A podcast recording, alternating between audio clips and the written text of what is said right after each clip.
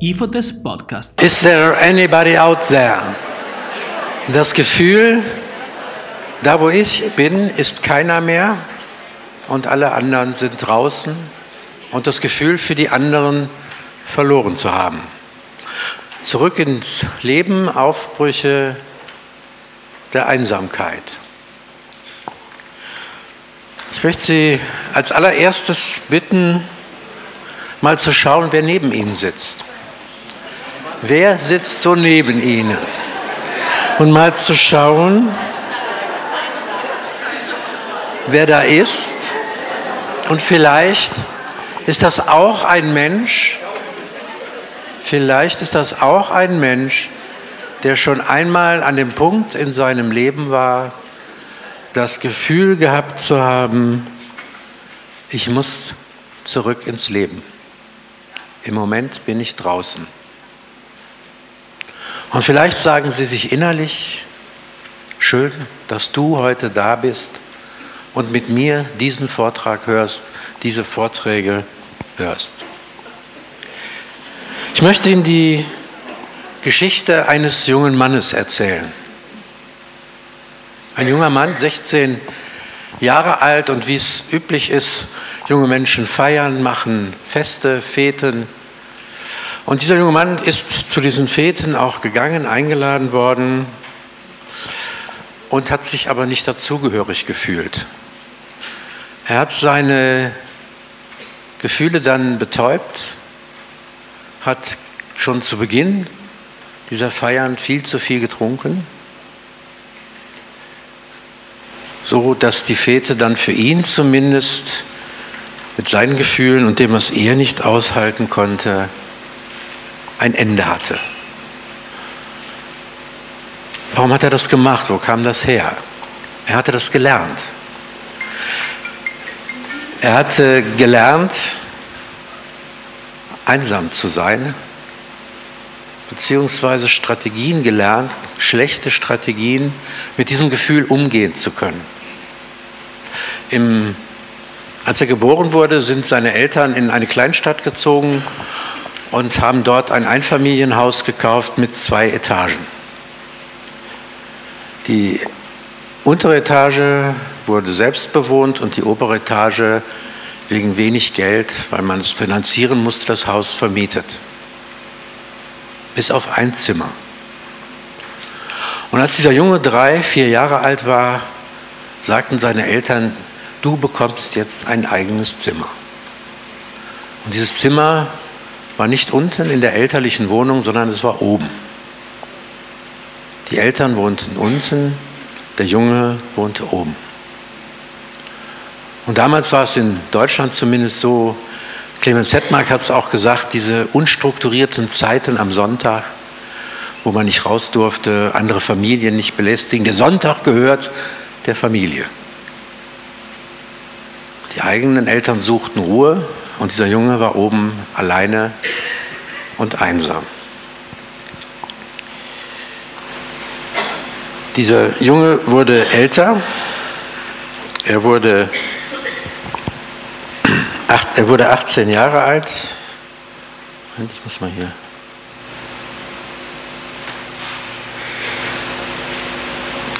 Was dazu kam, war das, was in Jugendgruppen häufig ist, in Peer Groups. Das sind harte Gruppen. Man wird nicht immer nur leicht angesprochen, fröhlich aufgenommen. Es sind keine TS-Gruppen, sondern da geht es auch äußerst hart zur Sache. Und es hat dieses Gefühl, nicht dazuzugehören, verstärkt und hat ihn verbittert, hat ihn bitter gemacht gegenüber diesen Situationen, die da sind, gegenüber seinem Leben. Und was noch dazu kam, war dann, dass er dachte, ja, wenn das so ist, dann bin ich falsch. Er hat angefangen, sich seiner selbst zu schämen, immer mehr gedacht, dass er nicht dazugehört. Nicht geredet, nicht gesprochen. Und das Letzte, was noch kam, war, dass er den Sinn verloren hat. Wozu bin ich da? Wozu mache ich das? Wofür lebe ich? Und dieser Junge wurde älter, er wurde 18 Jahre alt und er ging zu einer Feier. Diesmal fuhr er mit dem eigenen Wagen und weil er mit dem eigenen Wagen war, hat er nicht getrunken. Es war November draußen und es war tiefer, dicker Nebel am deutschen Niederrhein. Und er stieg nach einer halben Stunde, verließ er die Fete, stieg in sein Auto und fuhr mit voller Geschwindigkeit auf dem Mittelstreifen der Straße. Er hat sein Schicksal in Gottes Hand gelegt und hat Glück gehabt, dass er es überlebt hat. Ich habe es überlebt und ihr ahnt es vielleicht, dass ich dieser Junge war, der das erlebt hat, und es war für mich keine leichte Zeit. Und ich habe diesen Zusammenhang, und davon will ich heute erzählen, zwischen Einsamkeit, Verbitterung, Scham und Sinnverlust an meinem eigenen Leib erlebt.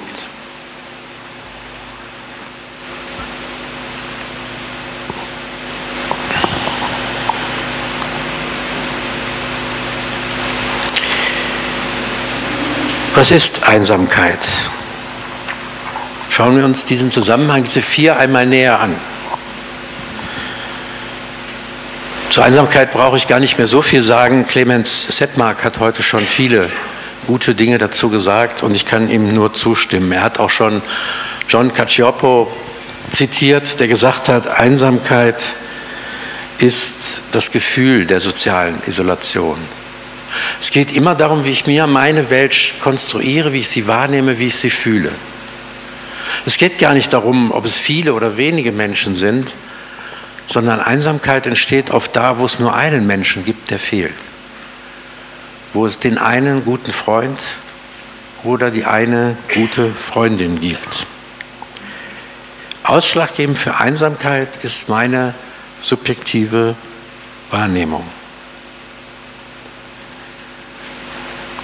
Dazu gibt es auch Untersuchungen, die das genau auch herausgefunden haben, dass es gar nicht darum geht, mehr Menschen kennenzulernen, irgendwo hinzugehen. Manchmal wird die Einsamkeit dann noch spürbarer. Sie wird noch deutlicher, weil die Verbundenheit fehlt. Man spürt nicht, dass man zu den anderen gehört, sondern das, was es braucht, ist an dieser Stelle den einen Menschen, der zu einem gehört. 2 Untersuchungen noch. Die eine sagt, wie wir leben, das verstärkt unsere Einsamkeit. Wir leben immer mehr in getrennten Wohnformen. Wir haben kaum noch durchmischte Wohnviertel, sondern die einen leben da, die anderen leben da, die anderen noch woanders. Und wenn wir zurückdenken, wir sind alle schon 3 Tage älter, also ich zumindest, dann merken wir auch, dass sich Nachbarschaft verändert hat. Es sind andere Beziehungen entstanden. Man kennt oft den einen und den anderen und da ist auch was oder auch nicht. Aber so Nachbarschaftsfeste, die gibt es, aber sie sind nicht mehr das, was sie mal waren. Sie sind nicht mehr die Regel. Das Zweite, wir sind viel im Internet unterwegs. Ich will kein Internet-Bashing machen, aber achten Sie mal darauf, wenn es Internetgruppen gibt. Wenn ich in einer Internetgruppe nicht mehr funktioniere, dann ist die Gruppe weg, dann bin ich da raus. Das ist alles zielorientiert, das ist nicht Person, du und du und du, sondern ganz viele Gruppen sind einfach nur noch themen- und zielorientiert. Also Einsamkeit hat ganz viel mit meiner Wahrnehmung, mit meinem Ich zu tun. Verbitterung. Die Verbitterung ist ein Thema, dem sich Michael Linden in Berlin, der ist Arzt an der Charité, sehr angenommen hat. Und er definiert Verbitterung, wenn Menschen einen Bruch ihrer zentralen Lebenswerte durch einen Dritten erleben, sei es einen Menschen oder eine Institution, entwickeln manche totale Verbitterung. Sie schalten dann auf Angriff bis hin zur Selbstzerstörung. Bis hin zur Selbstzerstörung. Auch Verbitterung kann einsam machen. Und wir hören diese Sätze und ein paar davon habe ich mitgebracht.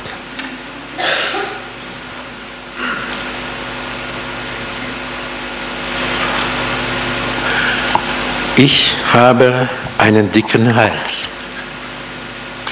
eine vorübergehende Bitterkeit auf eine Ungerechtigkeit, die im Wesentlichen dann endet, wenn die Situation vorbei ist. Jetzt ein Satz, den wenn wir im Gespräch hören, wo wir denken, ja, jemand spricht sich aus, spricht mit mir und wenn wir gesprochen haben, kriegt er vielleicht auch den Dreh, aus der Situation, aus der Bitterkeit herauszukommen. Das ist noch ein kleiner Satz.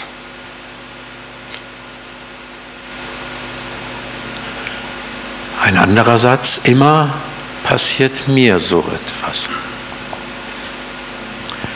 Das nennen wir im Umgangssprachlichen, im Deutschen, die beleidigte Leberwurst. Aber es ist ein Satz mit Bitterkeit. Und die Bitterkeit liegt in dem Immer und dem Mir. Das heißt, ich nehme Situationen schon so wahr, dass sie gleich so sind, dass sie immer mir passieren. Ich sortiere sie schon ein, weil ich dieses innere, bittere Gefühl habe, diesen bitteren Geschmack. Und dann sage ich, ja, wem sonst? Immer passiert mir so etwas. Eine wiederkehrende Verbitterung.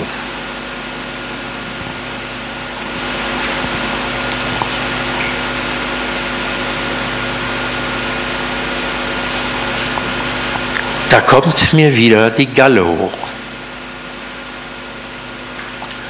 Wieder die Galle hoch. Ja, also wieder. Es passiert wieder und immer wieder. Und die Galle kommt einem da schon nicht mehr nur hoch, wenn man etwas Neues erlebt, sondern die Galle kommt schon hoch, wenn man an die Auslösesituation sich zurückerinnert. Was da passiert ist, wenn ich daran denke, dann kommt mir wieder die Galle hoch. Das heißt, ich hänge schon an einer Situation. Ich habe vielleicht schon den inneren Zwang, diese Situation immer wieder erzählen zu müssen.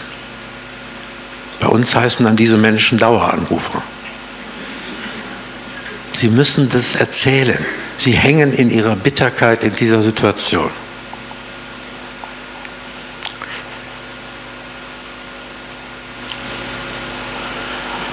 Da gehe ich nie wieder hin. Das kann auch eine bittere Situation sein. Da steckt ein Vermeidungsverhalten hinter. Ich vermeide es, dass es neu zu einer Kränkung kommen könnte. Ich will nicht erneut Zielscheibe werden, weil ich das vielleicht nicht ertrage. Aber das hat ja Konsequenzen, wenn das meine Arbeit ist. Ich gehe da nie wieder hin. Wie bitter ist das denn?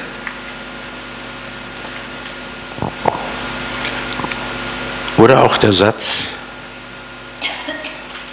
ich kann nicht mehr. Ich kann nicht mehr, es geht nicht mehr weiter. Bitterkeit kann auch suizidal machen.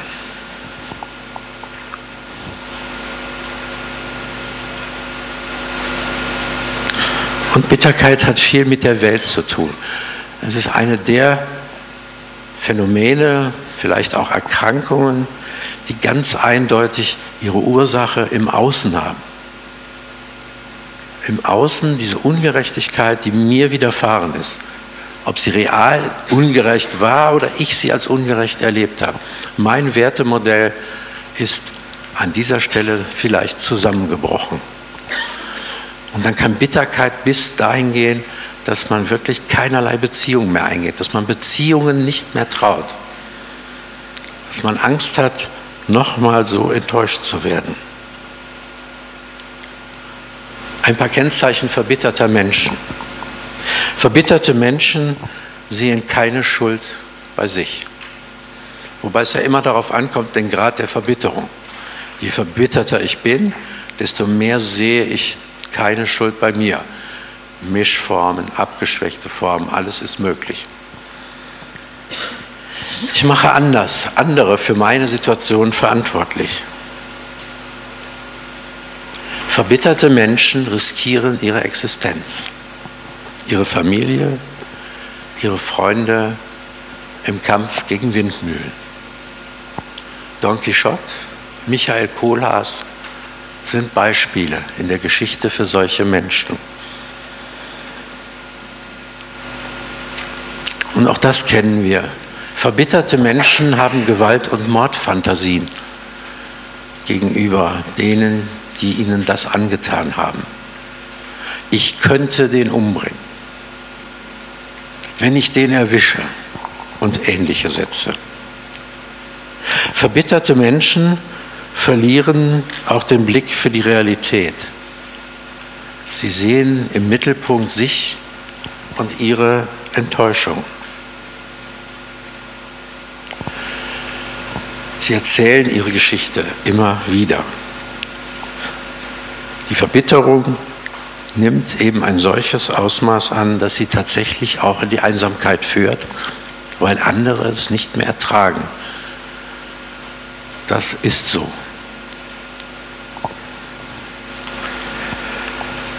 Weiter gehört zu diesem Komplex, das habe ich gerade schon angedeutet, die Scham.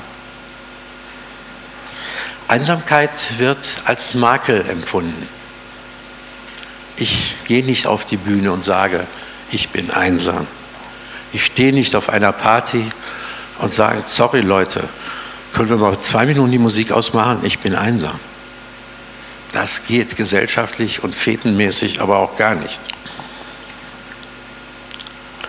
Und Einsamkeit löst Scham aus und über Scham wird eher wenig gesprochen. Ein ganz massives Gefühl, das spielt bei vielen Anrufen, gerade bei Suizidanrufen auch eine massive Rolle. Und das Problem bei der Scham ist, je weniger über sie gesprochen wird, umso größer wird sie.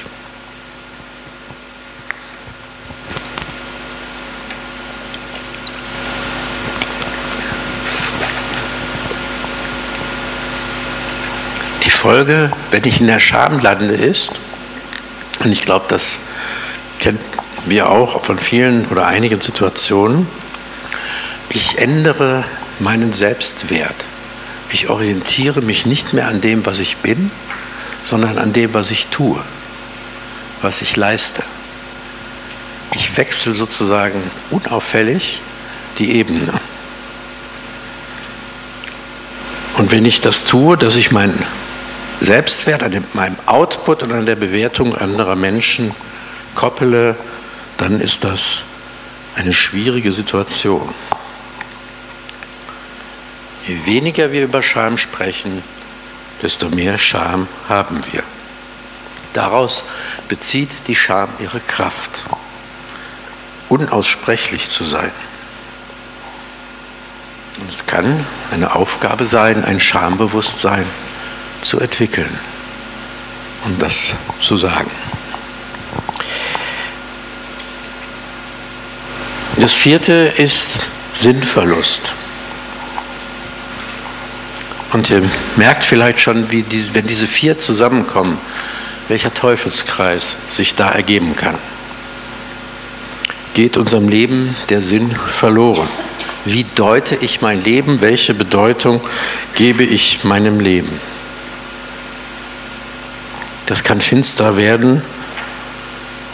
Trotzdem ist es unsere Aufgabe, diesen Sinn immer wieder neu zu finden. Und wenn die Vorbedingungen, wie gerade gesagt, so schlecht sind, dann ist es schwierig. Dann geht der Geist, der mir hilft, verloren. Dann fehlt der Spirit, die Spiritualität in meinem Leben.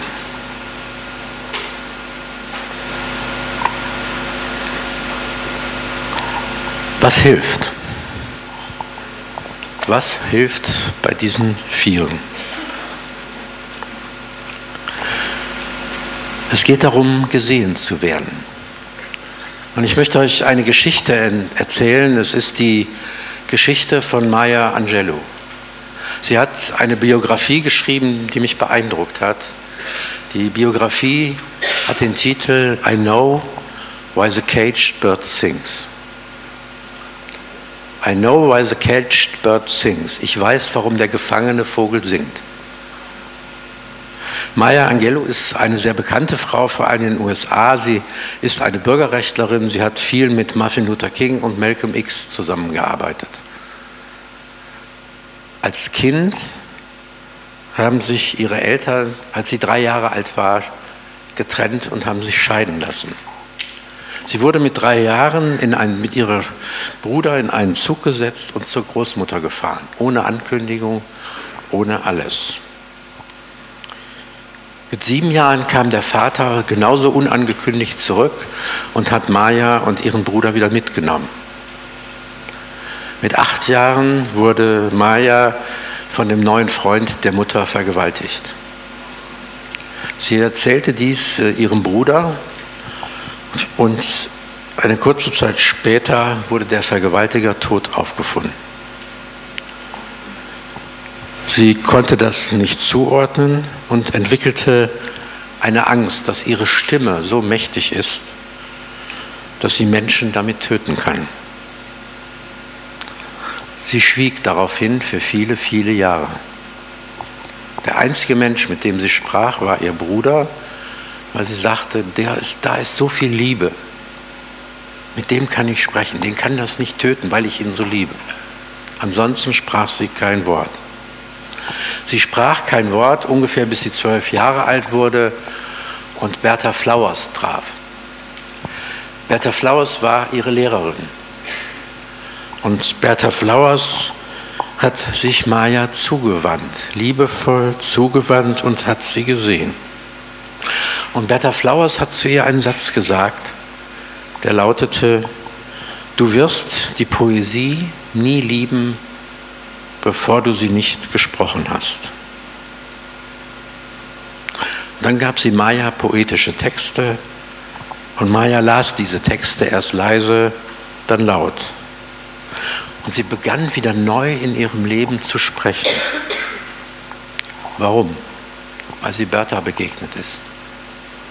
Und Bertha hat ihr nicht gesagt, du musst das tun, du musst jenes tun und das ist richtig und das ist falsch. Sondern sie hat sie mit liebevollen Augen angesehen und hat ihr diesen einen Satz gesagt. Du wirst Poesie nie lieben, bevor du sie gesprochen hast. Und wenn ich mir das vorstelle, in welcher Situation Maya war, diese Jahre, in denen sie nicht gesprochen hat, diese Isolation, diese innere Verschlossenheit, vielleicht Einsamkeit, hat einen Satz in ihr hervorgerufen, der heißt, man ist erst dann frei, wenn man erkennt, dass man nirgendwo hingehört. Man gehört überall hin und nirgends. Der Preis ist hoch, aber die Belohnung auch. Was können wir lernen?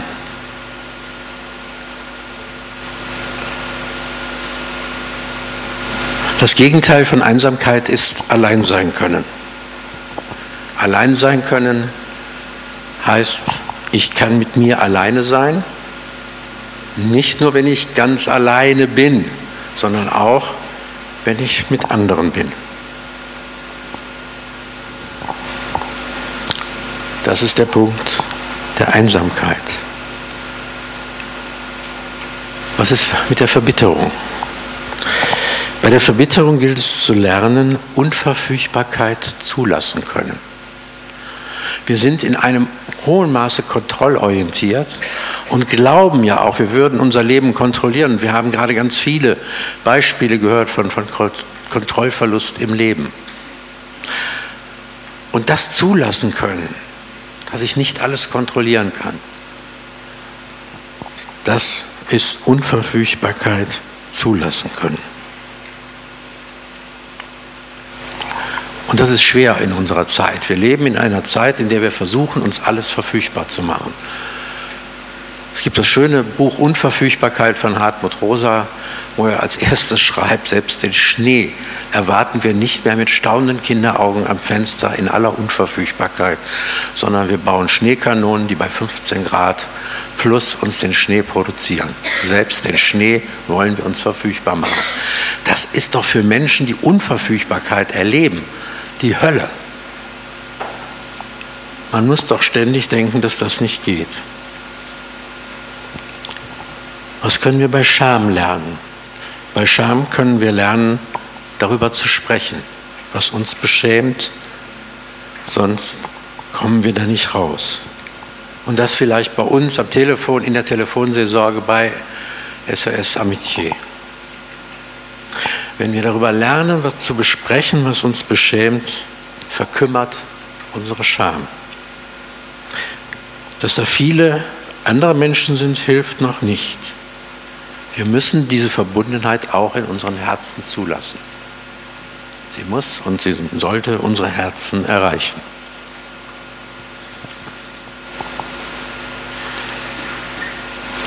Bei Sinnverlust und Spiritualität hilft gegenwärtig sein. Auch wenn viele nicht mehr von Gott sprechen, sondern das durch das Prinzip der Achtsamkeit ersetzen, geht es eigentlich allen spirituellen Richtungen da immer wieder um dasselbe. Buddha hat einmal gesagt, ein Mensch, der nichts begehrt, kann nicht leiden. Eine etwas steile Formulierung, wie ich finde, aber was er sagen wollte ist, wenn wir achtsam sind, anerkennen, gegenwärtig sind und uns gegenwärtige Situation nicht mit Wunschdenken überfrachten, obwohl es ja sehr stark und kräftig ist, dann werden wir immer noch Dinge erleben, die wir nicht wollen. Dann wird es immer noch wehtun, aber wir werden nicht mehr so sehr daran leiden.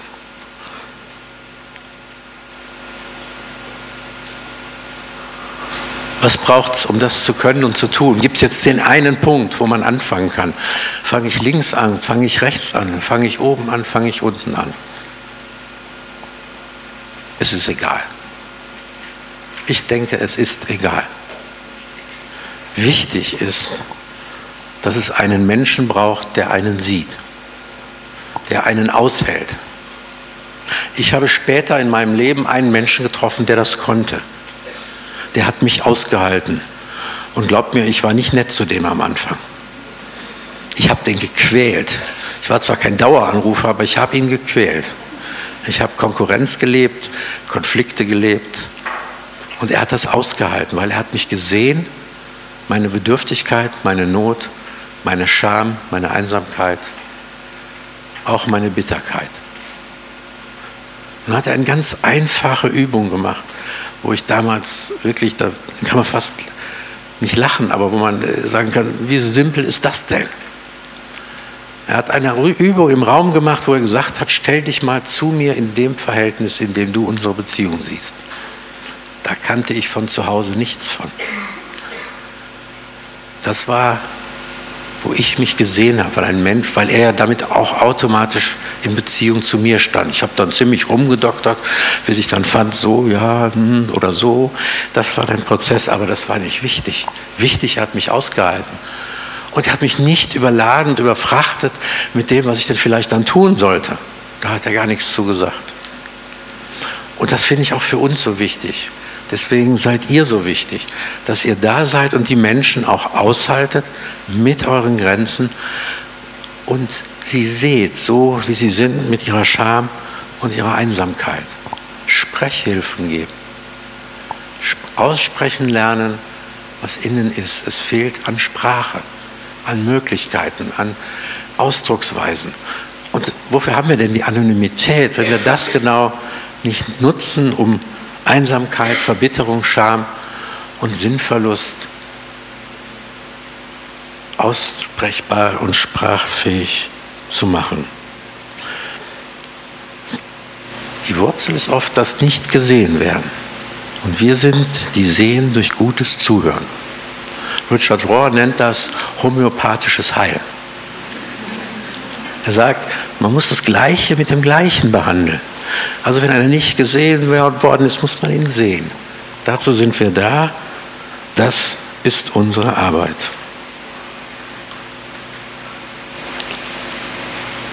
Resonanz, Respekt, Wertschätzung des Augenblicks.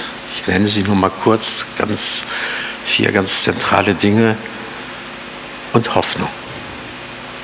Hoffnung, dass sich etwas verwandelt. Kein Veränderungsdruck. Verwandlung zulassen. Etwas zutrauen und vertrauen. Das ist für mich der Weg aus Einsamkeit, Verbitterung, Scham und Sinnverlust. Und homöopathisch gesehen sind wir dazu da. Ich danke für eure Aufmerksamkeit.